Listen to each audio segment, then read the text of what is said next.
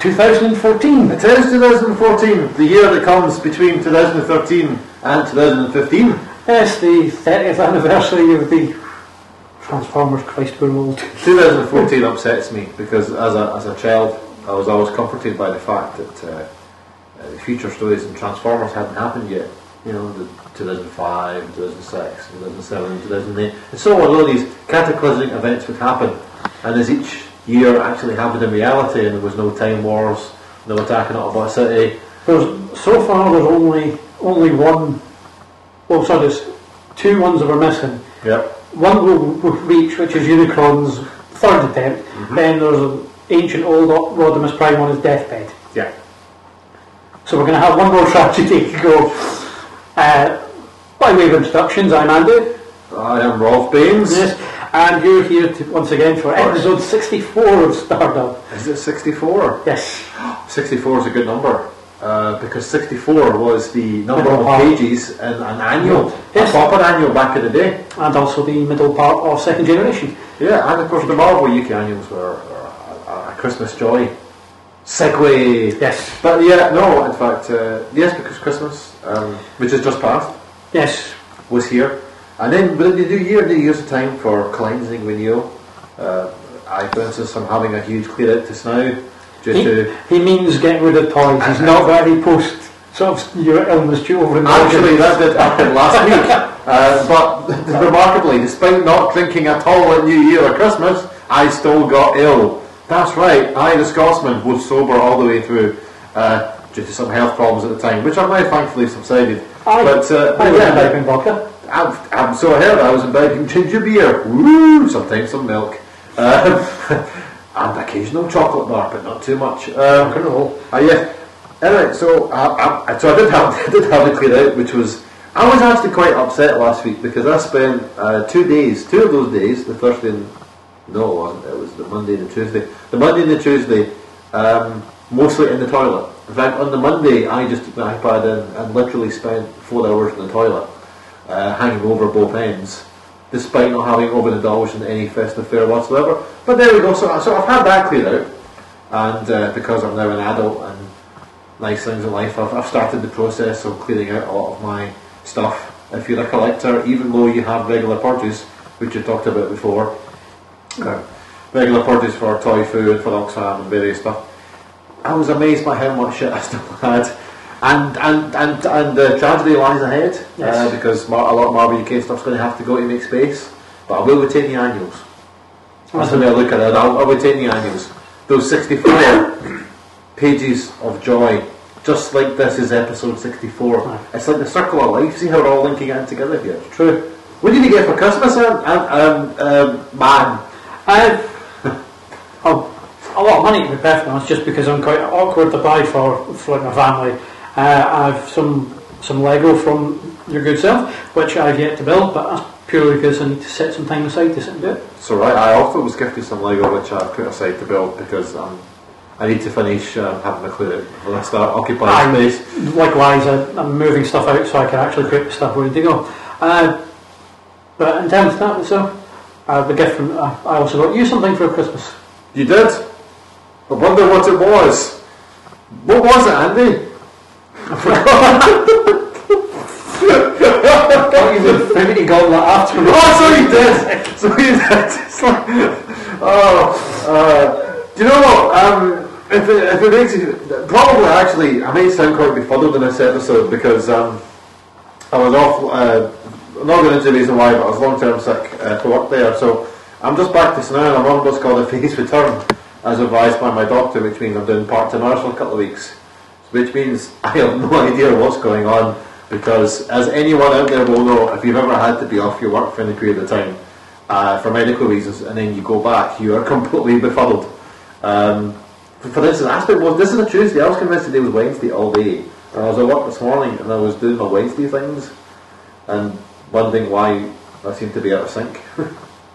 anyway, yes, Infinitum after right.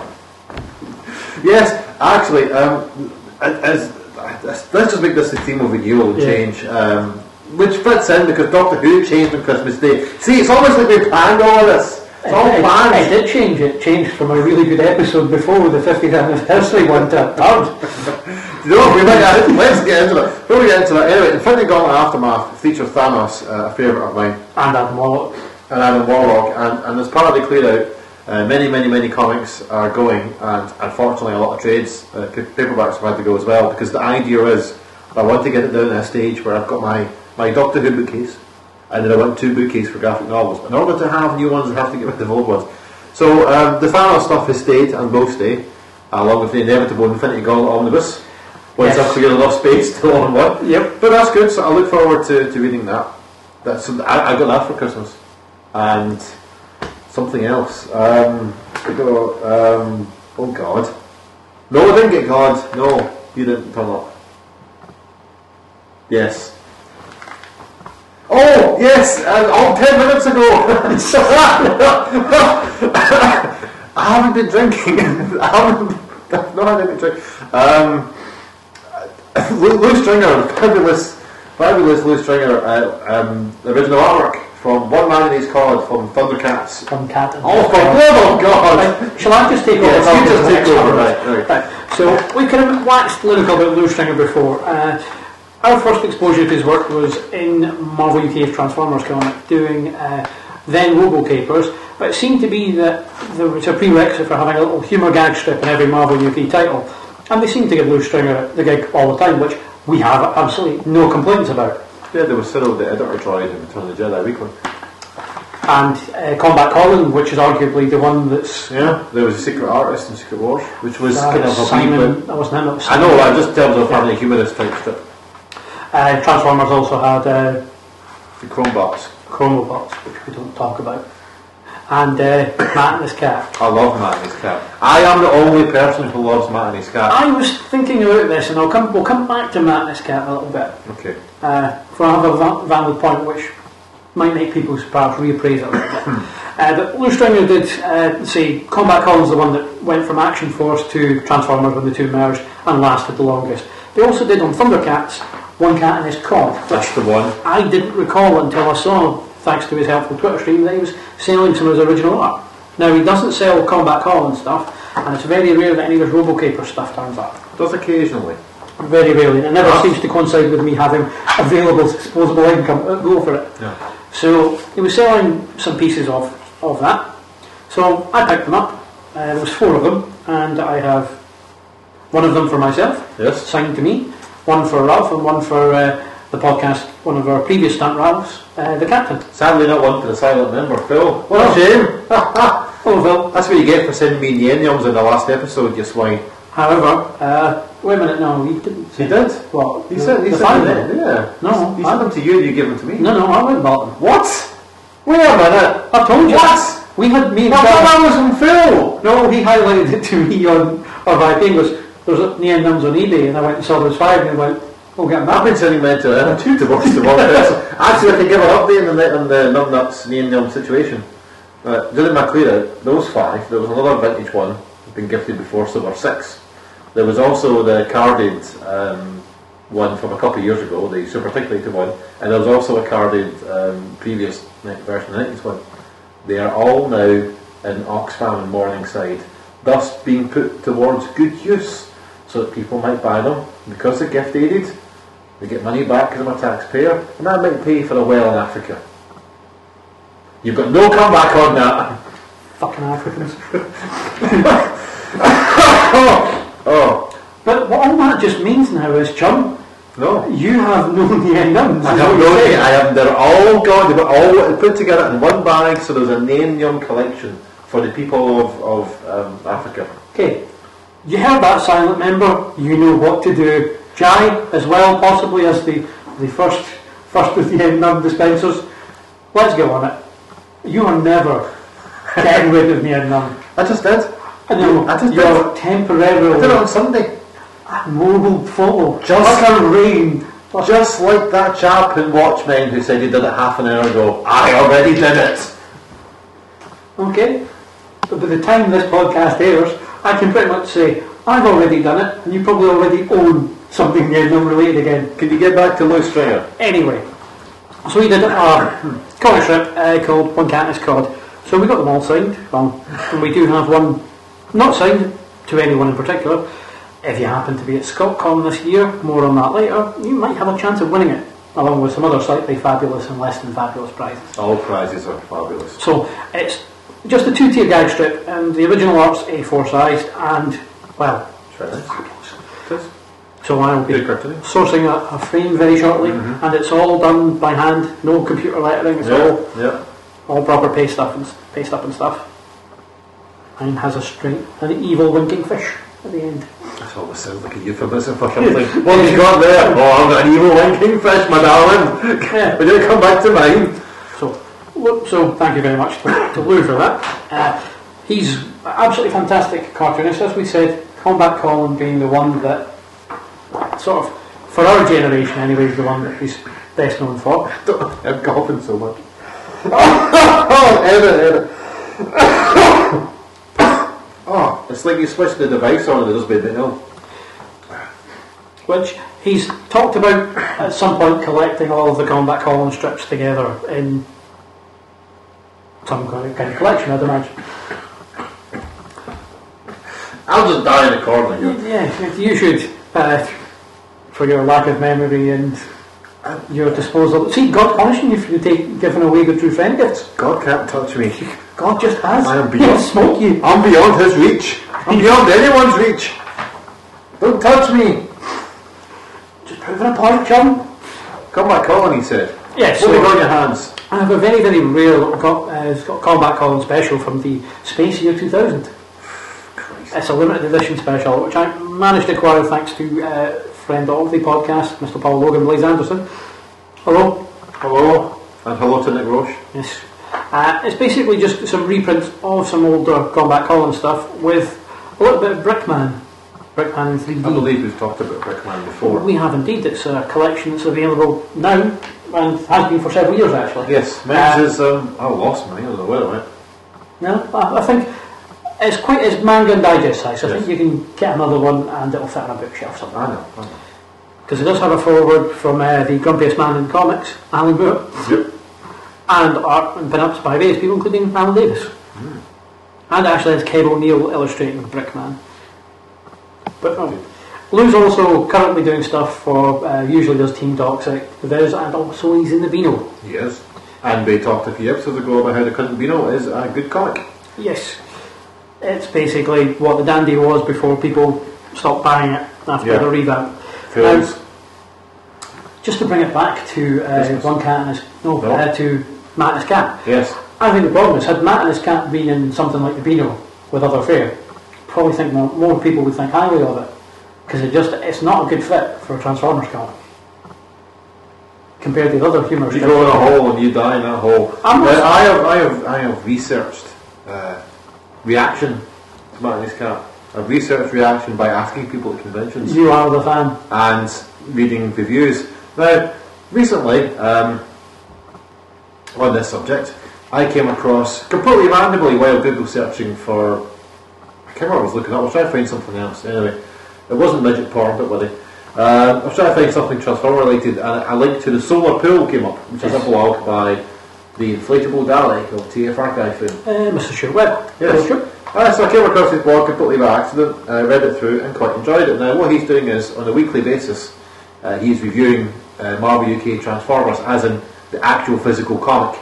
So not just the stories, or even just the stories on a weekly basis, but what was it like every week to get this comic from the first page to the last page, adverts, transformation page, he reviews the whole thing. And actually quite a refreshing style. And he's currently up to, the time of recording, he's up to the second last part of Target 2006. Very good. Anyway, in his reviews of, uh, of uh, comics, of issues featuring Matt the Cat, he's quite savage about Matt the Cat. He doesn't like it. And I had to, I had to restrain myself from, the, from being a keyboard warrior because because I actually quite enjoy his writing and go, no, no, you fool, you're wrong. Matt the Cat is glorious. I have extremely fond memories. In fact, I remember getting the issue of Transformers the romantic Cat went left.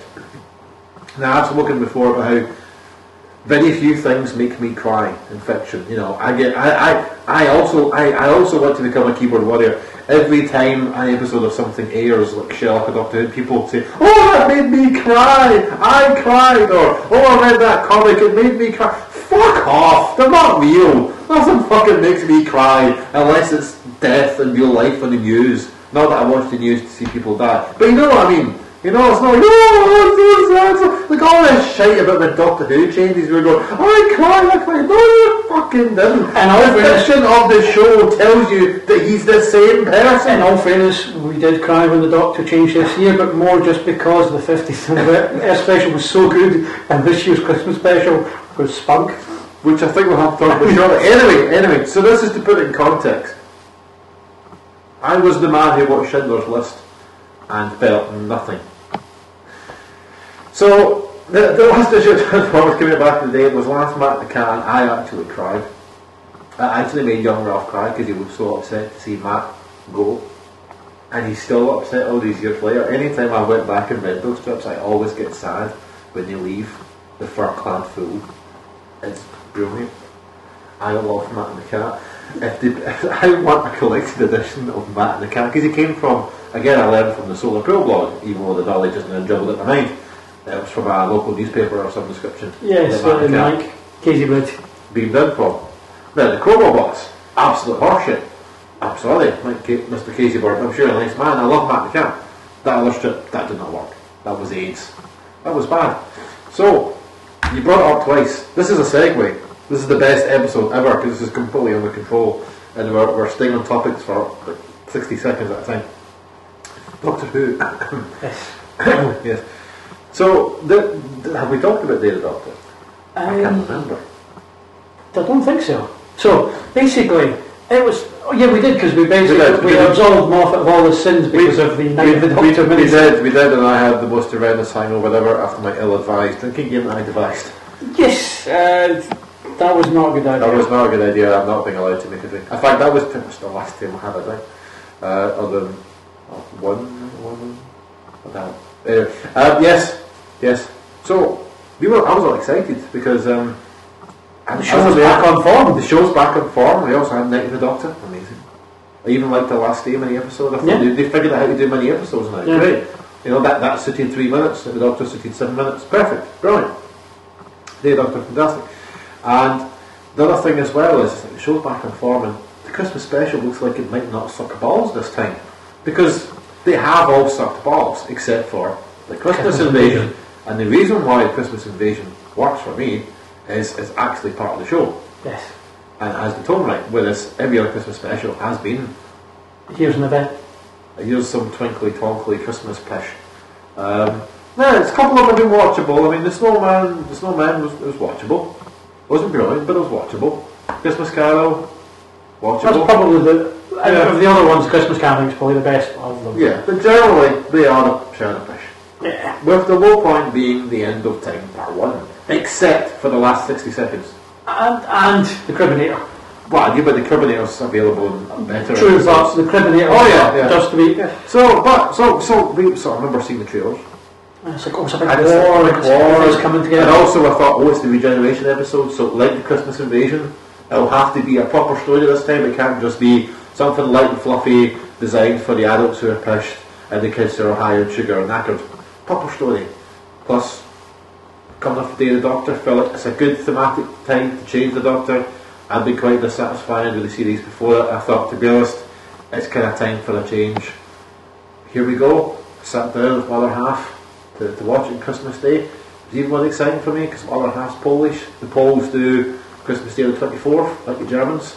Um, so, Is she going to listen to this? not at all. Uh, done before, so so I had my Christmas Day the day earlier, so it was, it was a little treat for the 25th, you know. So it was like I had two Christmases, it was great. I, I Polish Christmas Day, and then I had the next Christmas Day with what I'm really looking forward to was a, a new Doctor. This this will be great. This will be good. Episode started, I thought, okay, this is good. This is good. Five minutes into it, I'm like, okay, ten minutes in. Then I began looking at the clock every couple of minutes kind of going, this is good. Now, here's the thing. Sometimes you watch something and you think, do you know what? This isn't actually bad as such, but I think it's in the wrong medium. I think the time of the Doctor would have been a fantastic novel. I thought the story they were going for, which is basically the Doctor dies of old age. He dies of old age because he goes to a planet. He's stuck in a destiny trap. He can't leave. He's there for hundreds of years. Then he dies. And you see his how he changes over the hundreds of years. He doesn't have, a, Because he doesn't have his companion. He actually the, doc- the Doctor, a character who uh, Comes into comes events. in, has it, does his thing, fucks off again. Yeah, exactly. act, has for hundreds of years. What would that do to him? How does he live with the consequences of Al- his actions? Also, even the idea that he spends hundreds of years on a place which isn't Earth. Yeah. Great idea, brilliant. No, it did not work. Uh, and the silent member has long held a theory right Ah, the yes, back yes. of, uh, and it's been an, ep- an extra at the end of one of the first starting off podcasts when you were under the banner, Yes, indeed. uh, whereby he figured it was Omega was behind everything, and behind the crack and everything. Yep. And you know what? His theory is absolute bollocks, but it actually makes better sense than it It actually was the Time Lords the whole time. Hello, Doctor. Hello. Can you hear us? There's a beautiful Do you know? Now we at least Nonsense. we got the footnotes of Moffat did at least answer all the questions. He did, that's true. You know, he answered the crack in time. So the crack in time, which was moving all through time and space, then stopped for a year, then came back was the Time Lords the whole time. So basically the Time Lords could open up a crack anywhere they like, so they didn't have to open it up in Trenzalore. Okay, here's the other one. So the silence are genetically modified humans from this church in the future to go back along the timeline to kill the to kill the Doctor. Yeah? Well, no, no. Some of them do. Some of them do, right. Remember, So- that's what yeah. we say. The Kovarian sect break away Yeah. from the main church. So why is silence trying to kill all the people of Earth in the 1960s America? O- o- okay. okay. Vatican waving. Vatican waving. Yeah, how, how, okay, so we know they blew up the TARDIS. How? Vatican waving. Okay, waving. okay, okay, okay. So Clara, um, the whole message was that she's the impossible girl because uh, they go to the future of Trenzalore, which is the Doctor's final resting place, and they find basically what's left of a Time Lord's body because he's time travel more than anyone else. You're told. So instead of having a body, you have this time spatial event. Really clever, interesting idea Yeah. which then she uses to go back through time to all his incarnations to save him over and over. But now that never happened, so she's not the impossible girl because the Doctor's final wave isn't on Trenzalore and the TARDIS isn't there, which means there's no time for her to jump into. Uh, yeah. Vatican waving. Vatican Okay. waving. Now, here's the thing. Here's the thing. There comes a point sometime. Let, let's be honest. TV shows are made of plastic go. There's nothing. There's nothing wrong with that. There's nothing wrong with that. But there comes a point where you go. Do you know what? If you haven't got a good reason for it, just ignore it. Just ignore it. The best, those of us who are hardcore fans, we can while away quite happily the next 10 years of message boards trying to explain it all away. We are fine because 99% of the audience Has moved on. has moved on. They just, en- you know, and it's not, it's not saying people are stupid or daft, but people just enjoy. It's the level of engagement. It's the level of engagement. We all have it. I've said before. It's like with shows like Stargate. There's all certain things that we just like to sit down and watch, and we go, "That was fun," and then we go watch the next episode next week. Stargate. I'm sure-. I'm sure, as much as it's wound me up, who blew up the TARDIS? I'm sure 99% of the audience at Christmas Day were not thinking, who blew up the TARDIS on an episode broadcast in July 2010. Yeah. But how did they blow up the TARDIS? I, don't. You get, it just doesn't make sense. You can't just say the silence did it. How did they get it? How did they blow it up? Well, the how, the how they get in's easy Yeah. Because they could have been there. Oh, You've all, seen oh, them oh, in the all, TARDIS all, all, all the crack of the wall, all the silence stuff that did the Doctor reboot the universe and, and the episode where it blew up. So how do we know that some of this stuff still happened anyway? Plus the Time Lords. Why would they give them extra sets of lives? I'm sure there's a there's a, a coterie of threads on Gallifrey based devoted to that. But the most, go the most important question of all is not answered, which is that poor bastard of Gallifrey who's just standing by the crack for hundreds of years going, Doctor Who! Doctor Who! I think- they get on to be a lousy No, no, no, no, no. They're playing the KLF song. that's that's the, the oldest in the universe is the KLF going, Doctor Who, Doctor Who, Doctor Who. thank you, my, my knowledge of random music. So there were some things I enjoyed. As I said, the idea of the episode was brilliant. I thought it was a great idea. It was a different way to do a regeneration, which is he dies of old age. Now, okay, you could say Hartnell dies of old age and John Hurt dies of old age, but to actually see him, Hartnell, you can kind of, is more, he dies of radiation Yeah. kind of a thing. John Hurt. it's You implied it's old age. yes, Yeah. but the, the problem with John Hurt though is you kind of, we've only just met him, so, but this is no, you see Matt Smith and you get little jump cuts throughout. And I suppose I'm slightly more critical as well because we just had two regenerations a month before. Yes. John Hurt into a glowing thing which might become Christopher Eccleston and Paul McGann into John Hurt. Yeah. And again, just because the story on the fifth, for the fifth anniversary was was dense, well plotted, and it had plenty of fan like for the team. I still, I, I still think the thing that's funniest though is, is the 50th anniversary finishes with this great new mission for the Doctor. He goes, Gallifrey, Gallifrey, that planet of arseholes who have abused me and put me on trial and been nasty to me. Every time I went near them, they are so awful. I fled from them at some time before the show, was- the show started. I'm to have to go and find them. I have to go and find them. And the next episode he finds them and then they fuck off again. I, I just got paused.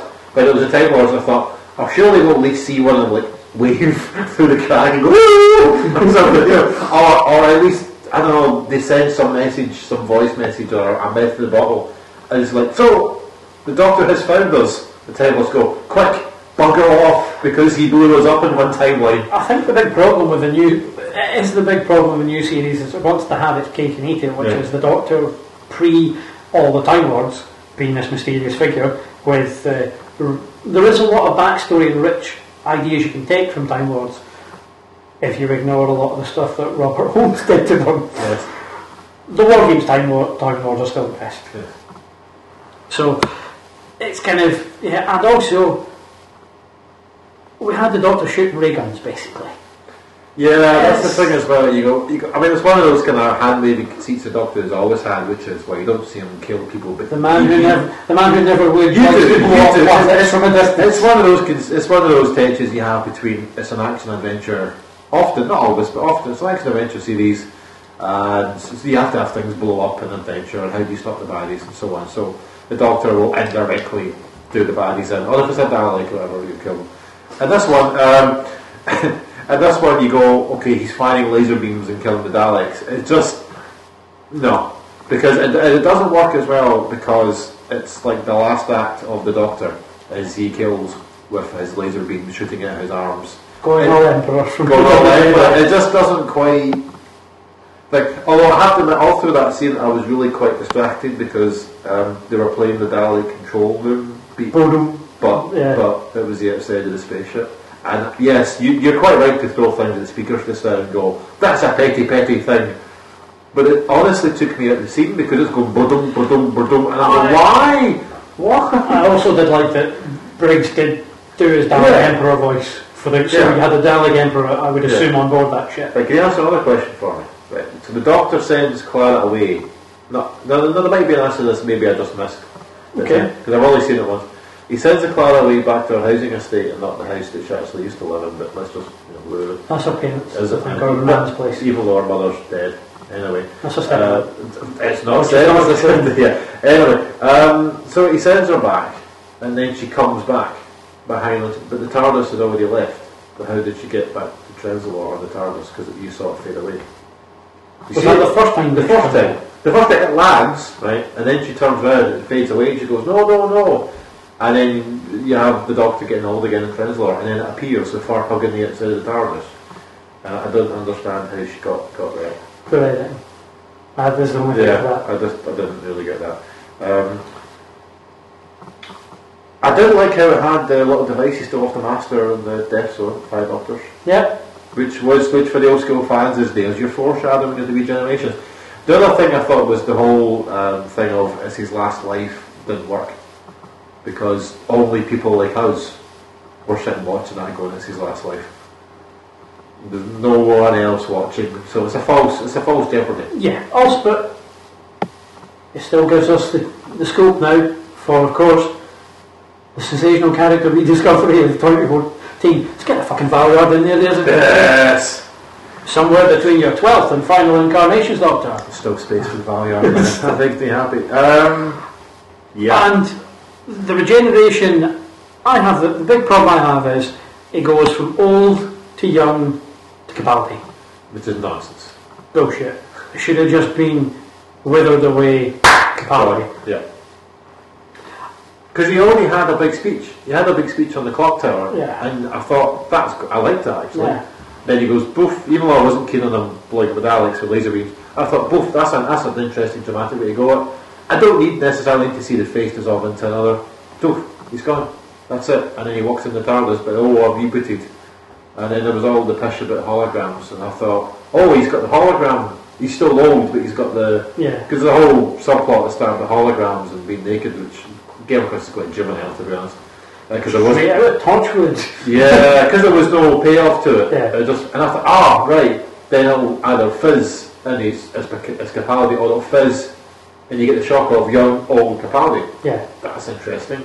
But no, it was just, uh, again, to I mean, I wouldn't be too, I can, I can let that go a wee Yeah. bit because, yeah, regeneration is his last one, it's a bit funny. He's able to partially regenerate for a minute to keep his old face so he can say goodbye to his friends. suppose, I mean, it's I can let that go. That, that, you know, It's no more vain than yeah, that, that's not a, Tennant hand waving for his. yeah, it's, it's not a criticism, it's more a, a bit of a shame it's not the way I like. The other thing I thought was unintentionally amusing was, um, so the Doctor's been there for hundreds of years, at one point they're told 300, and then a, a very long period of time passes because he looks even older and he's forgetful. So he's there for, he could be there for thousands of years for all we know. So obviously he's built up a, a, a really strong roots in this town because the planet is just a town. And he's obviously must have known generations of people. We know he's planned the local legends because you see him puppet shows, you see all the drawings in his little house. And he, he goes to the clock tower, saves the Daleks, and fucks off without a word. Which makes him look like a colossal dick. Because um, we know the Doctor usually does that, but in that context, he just needed, he needed a little scene of him saying goodbye or something. Or even if, or even if Clara had said something to him like, "Why aren't you going to stay, Doctor? Or aren't you going to say something?" and he dismissed it. There had to be some acknowledgement. No, I can. I feel. No, I, I can see you can get away with that because this is the first time that because the Doctor always talks about, and it's the, it's probably the thing that the book would have done better is he always talks about the reason he ditches his companions is because he can't bear to see them grow old and die. He's had to do this dozens upon dozens of times True. by implication. But in the context of a regeneration, when it makes one of his last acts make him look like a dick. But again, there would a, a line. It's perfectly in keeping. It's absolutely what should have been done, but they did a line. That, that's what I'm saying. I- They could play it exactly the same way, but just a line to acknowledge it would be fine. Uh, the actual regeneration itself was fine. yeah, Um, you know, okay, the little speech about oh we've all been different people at this part of life is in no way original, but it's still a nice Yeah. little speech. And I like to sort of take on that was sort of similar to when Tom went and Peter went, where he was hallucinating, yeah. you know, past companion. That was interesting. I And, it. and the two bewigged uh, actors. Yeah, there's Matt Smith with a wig in there. so- Karen Gillan with a wig. yeah. Let's see who can do the best And, Professor and, Xavier. it- although it did unfortunately uh, also have the effect of just going, and then there's this other non-entity companion over there who's not really important. Yeah. Nothing against the actress, I quite like the actress. And no, not because she's fit, I do think she's Yeah. a good actress. That doesn't hurt though. I'm not saying anything. However, the only thing is that it does bode well that you cannot have the dynamic that she's had with Matt Smith. yeah. So, and Moffat said she's sticking around, at least for the series. So yeah. perhaps we'll get something. They'll make better. They'll have to give her a character now. Yeah, They have to, because she doesn't have the mystery stick, she's not got the impossible girl stick. and And have at least solved some things in that they've given her a job. yeah, and Capaldi doesn't look. I mean, he's not going to be a lovesick puppy like Matt Smith kind character kind of was. No, I think we've had enough of the Doctor falling in love and staying at the arches. I'm, I'm, I'm time to move on. Yeah. But I'm not really looking forward to Capaldi, who's one of these actors who I've always wanted to be the Doctor since the early 90s. But uh, we'll, we'll find out. So we've got many months ahead of us of uh, all those Tedious, tedious internet message board speculation, spoiler photos, and bollocks theories. I'll just have to make do with the 800 produced episodes, hundreds of audio dramas, comics, books, novels, and fan fictions in my head. I remember what we call. I don't know! Although the Moonbase is out DVDs, huh? True. Ah, good times. Good time. Yeah, so that was our entirely unexpected. When we're talking about like time travel and stuff, now maybe a time to drop in the the Scott uh, the Scott contract, soon as you've already presaged it. Yes, uh, for those that don't know, we uh, run a kind of get together. Usually it tends to be around October, November, but uh, it's fucking cold in Scotland, so we've reconsidered. Uh, well, basically, we'll hold it once a year for sort of TMUK and anybody who happens to know us who's good company. Or who can stand around. Either or will do. Yep. Both would be preferable though. True. Uh, so we're holding it this year, the last weekend in March, Yes. the 29th Ninth. and 30th, Yes. Saturday, Sunday. And I'll be in the fair city of Glasgow. Indeed. Uh, well, why should we go? Well, you can meet us in, in person. Hello. And to be honest, if you've listened to this podcast, most of you already have met us in person. True. So stock up. You don't have to just get one dose a year at Hot Assembly. You see us at home turf. I'll even sign your beer mat. It's true. You, you can enjoy some deep fried cuisine with us. That's right, because uh, for the venue which we still have to book, uh, that we're hoping to go to, which is just around the corner from Queen Street Station, there is a fabulous uh, takeaway which does the pizza crunch.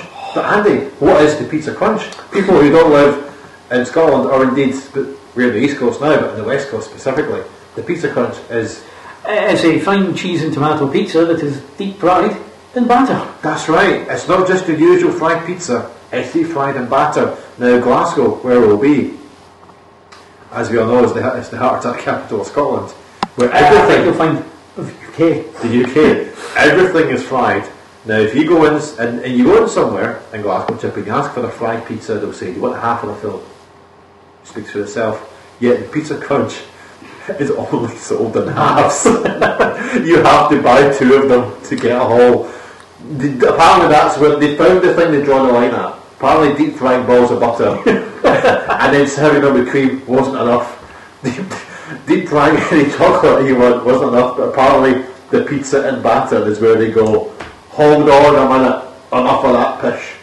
Yeah, so Yes, so we'll be holding it we'll, we'll mention that again. as and it will be on our Twitter streams and the ways like however you come along. It's, we kind of conceded way back in 2002 as kind of the anti-convention. So guess what? You get to turn up. You don't have to pay anything apart from getting your way up here as you normally have to do. And you usually get fanzines. There are fantastic prizes, and there's usually a, an evil, evil quiz or game style thing done by Ralph. As, as well as fabulous exclusives. Yes, And this time we actually will have properly fabulous exclusives. Not even slightly fabulous, but properly. Which is why the silent member Phil should make the effort, even though it's his wife's birthday. yeah. I think she should just say, look, let's go to Glasgow for your birthday, this will be lovely. Meet the boys. See about culture.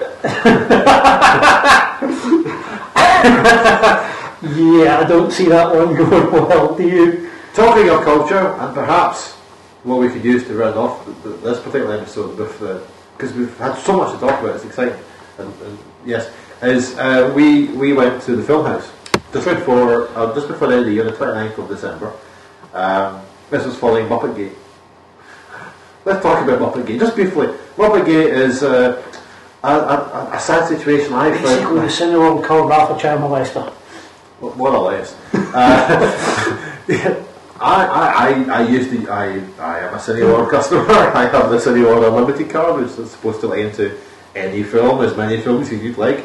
I often like to go in the morning uh, because it's quiet. I often like to go and see children's cartoons and animations because I like cartoons. I like all sorts of films. I, widely, they were advertising uh, the Muppet Christmas Carol, a re-release. One, one of the best Christmas films ever made. these were shown at 10 in the morning, which, again, not unusual. In fact, previously I'd seen Cloudy with a Chance of Meatball 2 at 10 a.m. Uh, during the weekday. Uh, Phil the Podcast Carol, he went to see another showing at 10 a.m. a different Cineworld. They let him in. Mr. Kieran, aka Bogitan, the TVK boards, he Yeah. went to another 10 a.m. screening at another Cineworld. Him in. They wouldn't let me in. I was banned. I was barred from entry because I didn't have a child with me. And it, he was giving me that look and that stare that basically says, We're a single man with glasses and a beard, I'm not letting you in. She let a couple in that didn't have kids, she wouldn't let me in. So, I was quite annoyed, I complained and got no response. Thus, Muppet Gate was born. But in the midst of Muppet Gate, it required some cinematic uplift. and another very good cinema in Edinburgh called the Film House, which we talked about before, because they they show basically a lot of vintage films and uh, foreign language films, i.e. not English but with subtitles. Um, so generally it's a good selection. Nice wee cinema. Seats could be comfier, but generally it's. We always get the front row. We always so- get the front row. So uh, they were showing a season of uh, films featuring Jack Nicholson, and we thought the one to go and see is Batman 1989. Damn right it is. Uh, and it was uh, it was a digitally restored print. Just to explain, when you go to Filmhouse, sometimes uh, if they have available, they will show a restored digital print, and sometimes because it's an art house cinema, they will show films from original film reels. So you never really know. Sometimes the program tells you, uh, but you never really know if you're going to get. And I don't mind watching 20, 30 year old film reels. I, I enjoy that just as much, but I wasn't quite sure what I was going to get. But I was quite surprised to see it was a digitally restored version. So that was nice. Um, at this point, I'm going to shut up because Andy is champing at the bit because he's got a bit of a thing about Batman 89 and the reason why I wanted to go see the cinema. I'll let him explain. Well, basically, came out when I was what twelve. Fuck's sake. so I was 11, it was the first 12 Yeah. and my parents let me go. I didn't get to see it because it kind of coincided with us moving from Scotland Island at the time, as my dad was uh, serving forces at the time. But I was obsessed about this film because, well, while I enjoy other comics and other comic characters, you can't ever really go too far wrong with Batman. Well, You can have poor Batman comics, but it doesn't matter what shit Batman comics come out, it doesn't tarnish Batman. oh, the character himself is a Yes. bulletproof character. Yeah. I agree with you. There's been uh, a lot of bad Batman comics, but the character has not been tarnished. You can always just Yeah. quick rub down, it's good to go. Other comic characters, not so fortunate. like Hank Pym Yes. from the Avengers, who will always be a life beater. yeah. No matter how many times they try and rehabilitate him, they've never got over that. So, Batman was. Uh, Batman Returns was the first film I got to see on the cinema on my own without my parents, my with friends. So, but I never saw Batman, so I caught it on pirate video about six months later. Because you know what, if you're in the army, you will always know someone who has pirate film releases. It's just one of these things. So, never got to see it. I've never been around when it's been re-released or been away from up anywhere. And to be honest, it's not really a film I've seen shown at many things are listed. No, actually, it doesn't. It, uh, it's, it's surprising, actually, considering A, the cultural impact it's had and the about the money it's made. It doesn't. Because I keep an eye on. Because there's a few cinemas in Edinburgh, the Cameo as well, also uh, shows a lot of old films. And it doesn't. It, it surprises me. It never turns up. Certain things turn up a lot, like Star Trek films turn up a lot, Alien films turn up a lot. Um, a lot of other Jack Nicholson films like One Flew Over the Cuckoo's Nest is on at least once a year. Batman, no. So I was really surprised to see a listing for it. Yep. So, and I've out of all the cinematic Batmans, Michael Keaton is my favourite because he's the only guy, only person that's actually suggested. You know what? Bruce Wayne's mad. Yeah. Something no one else really has done. So, kind of sitting there now. The cinema, the uh, filmhouse, God, the adverts were tedious. It was a relentless teabagging of could be Batman now. Oh wait, got another wee advert. And they weren't very good. There was No. a trailer for 12 Years a Slave, so good we watched it twice. I love the trailer for 12 Years a Slave because um, the, the first time I saw the trailer for that film, I did what a trailer should do, which is, you never heard of this film? Let me tell you about it. So I watched this film in GGA4, I think that's how you pronounce his name. Very good actor. Twidgeo Ed Geofor There we go. See, I can't pronounce his name, but he's a very good actor. I actually quite like him. Um, from uh, Serenity. Serenity and uh, 2012, but we don't Yeah. talk about that. And, Uh, and Kinky Boots as Uh, well. many, many good, many good things. The man who should be the Doctor if ever actually make a film version, to be honest. Uh, I've always thought he'd be a good cinematic Doctor. Yeah. But anyway, uh, Doctor Who. But um, yeah, so he saw me he's acting his heart in his chair and he's going, You've made me a slave, I won't be a slave. I'm not, I was a, a free man, I played the violin. I was always, you can't beat me down. And all these people are going, No, you're a slave. You'll stay a slave for every life. And he goes, No, I will be free, I will be free. And then the title of the film came up and said, 12 years a slave. And I, I actually guffawed. I went, Oh, well, so he doesn't get to stop being a slave then.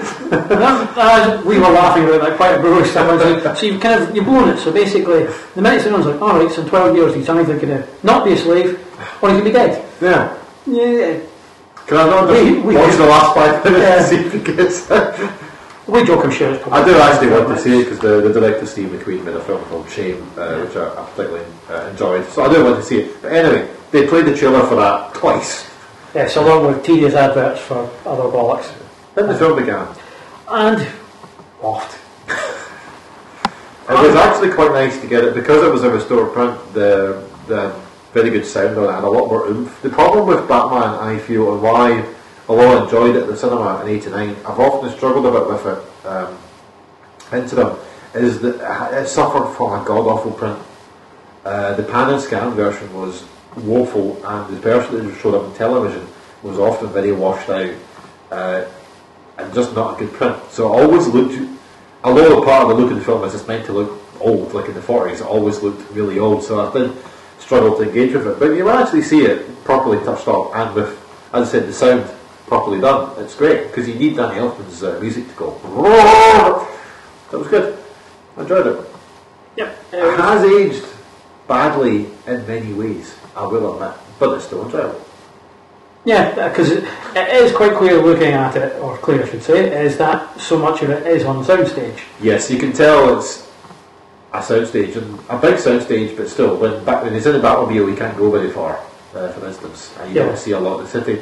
But again, I think that's just the difference between films then and films now. Yeah, just Really? that's what they need to do. I mean, the the design work from Anton Furst that got the Oscar is absolutely breathtaking. It's a shame he wasn't a happy chap. Yeah. Uh, Michael Keaton, as I- I've said, brilliant. I love the fact that I, I can still remember at the time the bitching that went on about, look at him, he doesn't have a chin, he's not square jawed. I remember people at the time even saying, uh, "Oh, he's not Adam West," because you have to remember it's, it's difficult now, particularly for those of you who are too young to be, to remember that when it first came out. Is that uh, even the age we were, 11, 12, um, Batman had been on Channel Four, the '60s series. Uh, actually, no, it was also on IT, it was ITV, because remember the TV Ah, it was on in the Channel morning. Four later. So, Yeah. But anyway, that was that was still seen as and also as the version of Batman, reinforced by some of the Batman cartoons that'd been on, and so on. So people tended to think that Batman was that only that version, and it was all Biff Pow, wow. So a lot of the time, uh, I remember people just going, "Well, that's not Adam West."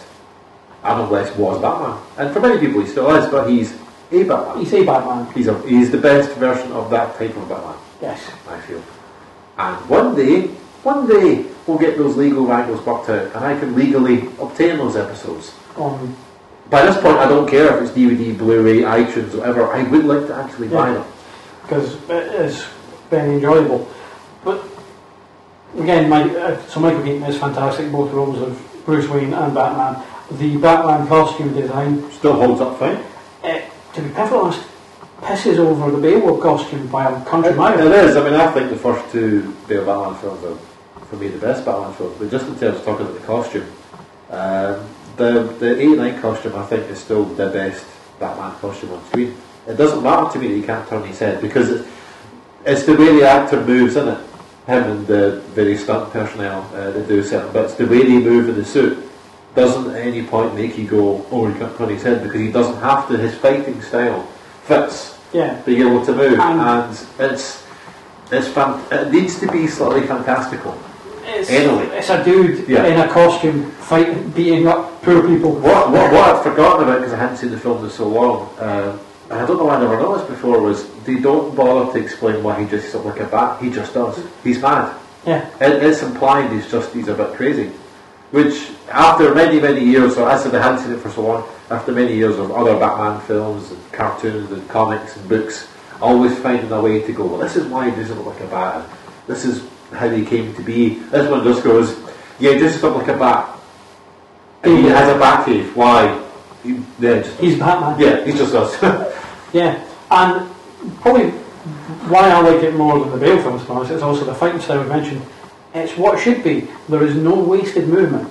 This is a Batman who He's is also not wasted super powerful or superhuman. He does get beaten up and can't run super fast and he can't do all that. He can hold his own for a minute or two, but yeah, the, the, the films will get him. But when he's fighting, it's no wasted movement. Very good. Uh, Jack Nicholson is Jack Nicholson. The, Yeah. the, the, the distinction though is, and it's one that I'd forgotten about, is no, he acts all the way up until the white face paint's on. Yep. and then and that, this kind of marks the end of Jack Nicholson, the actor, for quite a while. True. He did As- eventually as get good it as back. it gets. Yeah. But there was a period where it's basically Yeah. this is just Jack Nicholson turning up and being Jack Nicholson. Yeah. Uh, Jack Palance is fantastic in his little brief scenery chewing bit. He's not just he's not just uh, chewing the scenery, he is eating the entire set. Remember, you, number one. Yeah. Uh, but also, it's, fantastic. It's really enjoyable. As Ross said, Danny Elfman's score. Again, all you need to do is look at the Batman cartoons that followed it, which were basically just we set you a musical template, you're going to follow it Yeah. because you'd be daft not to. Yeah, uh, Kim Basinger is actually better than you would, than I had remembered Yeah, uh, because um, she doesn't have huge amounts of dialogue, but what she does is she actually acts properly. Now, you were saying after we saw it that um, when she finally meets Batman in the Batcave, Yeah. she's backing away from him the whole all time. the time. The physical language is very good. Yeah, Kim Basinger's often slagged off um, for not being an actress, and well, she isn't really much of an actress, but in, in terms of her career, she, her, her talents lie in other areas, uh, modelling and various things. But uh, in Batman, she actually puts in a genuinely good performance. There's nothing wrong with it. Uh, Michael Gough is Michael Gough. amazing. Yeah, yeah, he's he's uh, he's quite fun. I like the way he's introduced, which is he's just having a party, just Yeah. picking up behind Bruce Wayne and Yeah. doing a little bits and bobs for him, uh, which introduces his character a lot better than going, "Hello, I am Alfred the Butler, and I am here to look Ah. after you." You see him doing it. It's quite good. Um, what was I going to say? Sorry. Hootkins gets shot. Porkins does get shot. I mean, I'd forgotten Porkins was in this, and I'd forgotten he was a he gets shot. He plays a corrupt police officer over Lieutenant. Uh, Pat Hingle is decent as Commissioner Gordon. For me, he's the weak link. It's more because of the Gordon that you give him rather than. I think it's more because he is the one bit that screams 1966 Adam West Batman to me.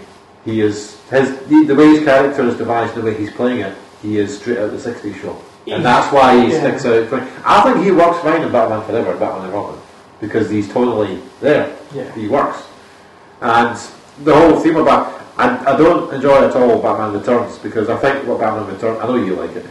But for me, what, what Batman Returns did is it took this version of Batman and it forgot to have all the bits to make it entertaining. And it was just too grim and too dark and too horrible and too depressing. I, I don't like it at all. But as it's distilled in Batman, I think it works. I think it gets the, I think it gets the balance, but it gets the balance right between here's something dark and brooding and here's something fun. Yeah, are You know? a lot of a nice light touches during it. Uh, Billy Dee Williams is amazing. He's a wee bit wasted more. That- That's, that's another thing, yeah. You can see what it's quite clear. Two Faces appearing in a later film, Yeah. and it's the setup for it. Yeah, because at the time uh, Billy Dee was a stallion, let's not forget, and um, it was uh, that's the one that people would have. Even now, you watch it and you expect him to do something, and you think, why is Billy Dee Williams wasted in a tiny role? It's a very small role; it doesn't have any development to go anywhere, other than in the back of your head you go, well, he's supposed to be Two Face in a future Batman film, and sadly, he never got the chance. because it's the whole. And again, it's what uh, Nolan kind of does in the Dark Knight. The two, the two people on the scene in Gotham making a difference. Batman has just appeared. Harvey Dent's now your new district attorney. There's a, you could Yeah. see the, the, where it was going to go eventually. But still, even even though it's a small weighted part, Billy Dee can't go wrong. And of course, let, let's not not forget uh, the Batwing. Ah, that's the best. bit. I punched the air at because that was always my, as a kid that was always my favourite bit. I, The bit that was just so exciting was was just, just there was just something about the Batwing and the music and the way he pilots it and he. it's one of the best things that the Batmobile as well is a fantastic design. It's a very good design. That again still holds up, and I still think that's the best Batmobile on screen. Yeah, I like the Tumbler for what it is in context, but it's not the Batwing. it's not cool. It's not the Batwing. no. But the best thing about the Batwing is when he just goes up to the film room to make his bat simple. It's like, I'm Bobby Big Boss before going back down. Yeah, he's just shown off at that point. Yeah, and it's the one thing that people uh, sort of forget, and it's that the film kind of does really, really well. Is this Batman does kind of kill. Oh, he totally kills. No, no, totally Kills in Batman Returns. In this one, it's more a case of if someone happens to die after he smacked them, Yeah. he's not shedding any tears over it. No. It does have the best uh, third death in cinema history, which is at the end of the film, Batman's gone up the clock tower to Yeah. confront the Joker, who's got the Kim Basinger character after the Joker's uh, tried to poison the people in Gotham, and various thugs attack him, like one of the somersaults and so on. And there's one, there's the one that just jumps down the ladder and goes ah, and then just goes through the floor. Yeah. That's it. It doesn't even get to lay a hand on Batman. Batman barely registers him, just ah, floor dead. That did make me laugh. I'd forgotten about that. Yeah. Um, that was good. That was what's his name? That was the one that had the boot box, wasn't it? Yeah, Lawrence. Lawrence, yeah. Oh, So Lawrence. pure Lawrence. It's fine.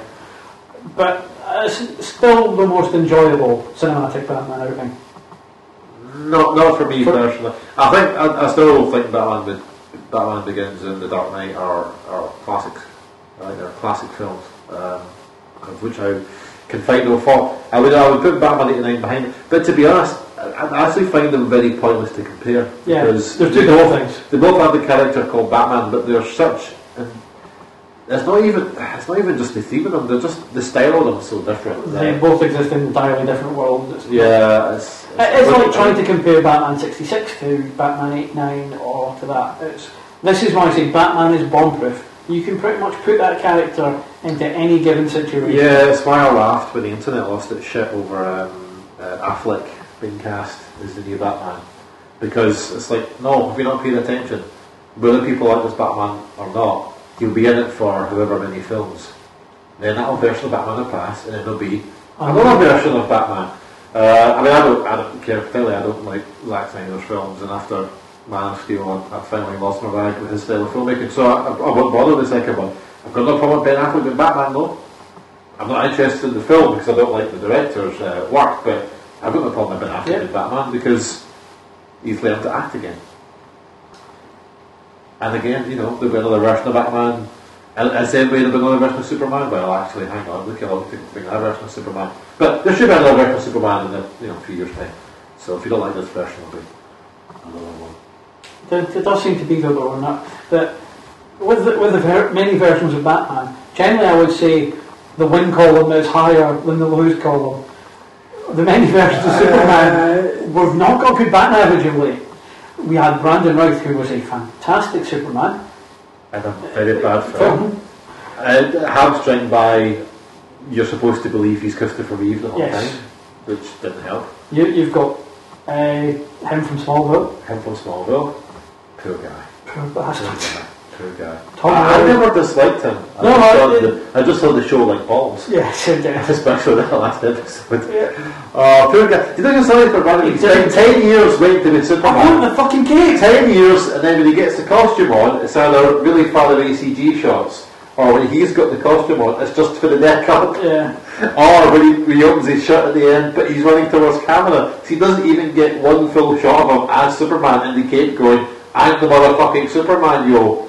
Poor bastard. Yeah. There, there was uh, uh, the chap at Lois and Clark. Dean Cain. Now, I really, I thought that, I've ranted before about how I think I'm one of the biggest piles of wank ever made, but I actually liked Dean Cain. He was fine. I think it might be worth reappraising that at some He point. was- I have, yeah. I have the first season on iTunes. Okay, okay. We'll watch it at some point. But, but I, I Dean Cain, I thought he was fine. I like Lois and Clark up until series two, when they made the criminal, criminal mistake of getting rid of good Jimmy Olsen and getting greasy fat Jimmy Olsen, who was in the live action Dungeons and Dragons film several years later. Do you know there are now three of them? Yes, I'm well aware. yes, I've seen two of them. Ah, I've, yet to see two, but we'll have to watch two and three Yeah. at some point. But yeah. you had actually, you, they gave you a nice, cool Jimmy Olsen who wasn't a complete douche and doofus. And it's like, yeah, I quite like, like him. And then they ruined it. And also your John O'Shea as Lex Luthor, who was, who was good. No, he was fine as well. In fact, you've got him as a good Lex Luthor, and he had the Lex Luthor in Smallville, who was good. Uh, he was also the Flash in Justice League, Justice League. Yeah, and you know, Kevin Spacey could have been a good Lex Luthor. If Kev- been if in a different Superman a film. different Superman film. Uh, again, my biggest problem about there's two big problems about the Superman film from Bryan Singer. Well, three, sorry. The big set piece of him saving the plane is the most exciting bit, and that's at the start of the film. Yep. Bad. Uh, second is we get the Christ metaphor. Fucking let it go. And the third is the Lex Luthor beating up Superman scene. Purely because this is not the Lex Luthor we've had. If this is Gene Hackman continued, Which is what he was meant to be. and it's a case of it's so violent. I've seen worse and I've got no problems with it. Yeah. But in the universe you're presenting as Superman, this is wrong and it's ugly. And it is an ugly, ugly scene. It's like, no. Go back and watch your Richard Donner films. That shit wouldn't flow. That wouldn't get in at all. Just a precedent here for a good Lex Luthors and a bad Superman films.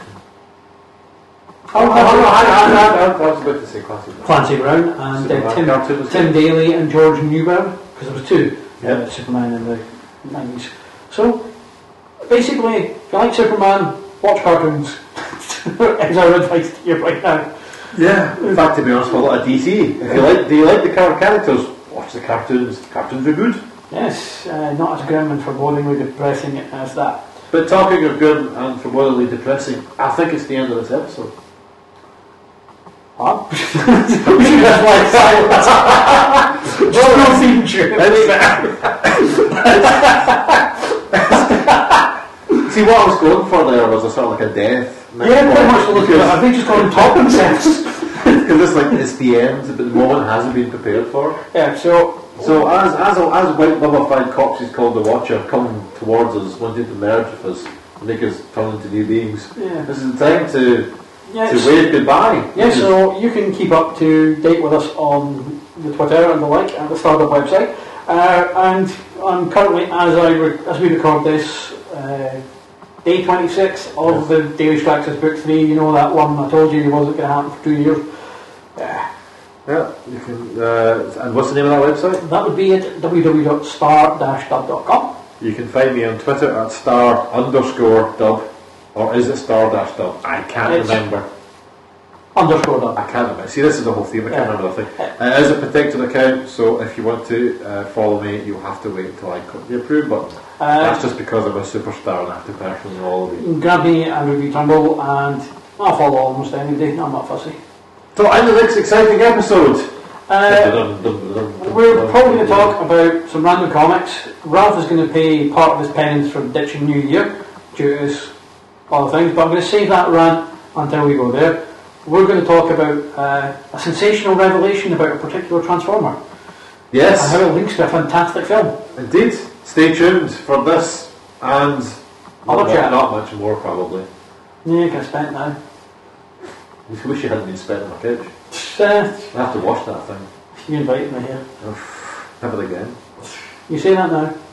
Switch it off. Farewell. Go away.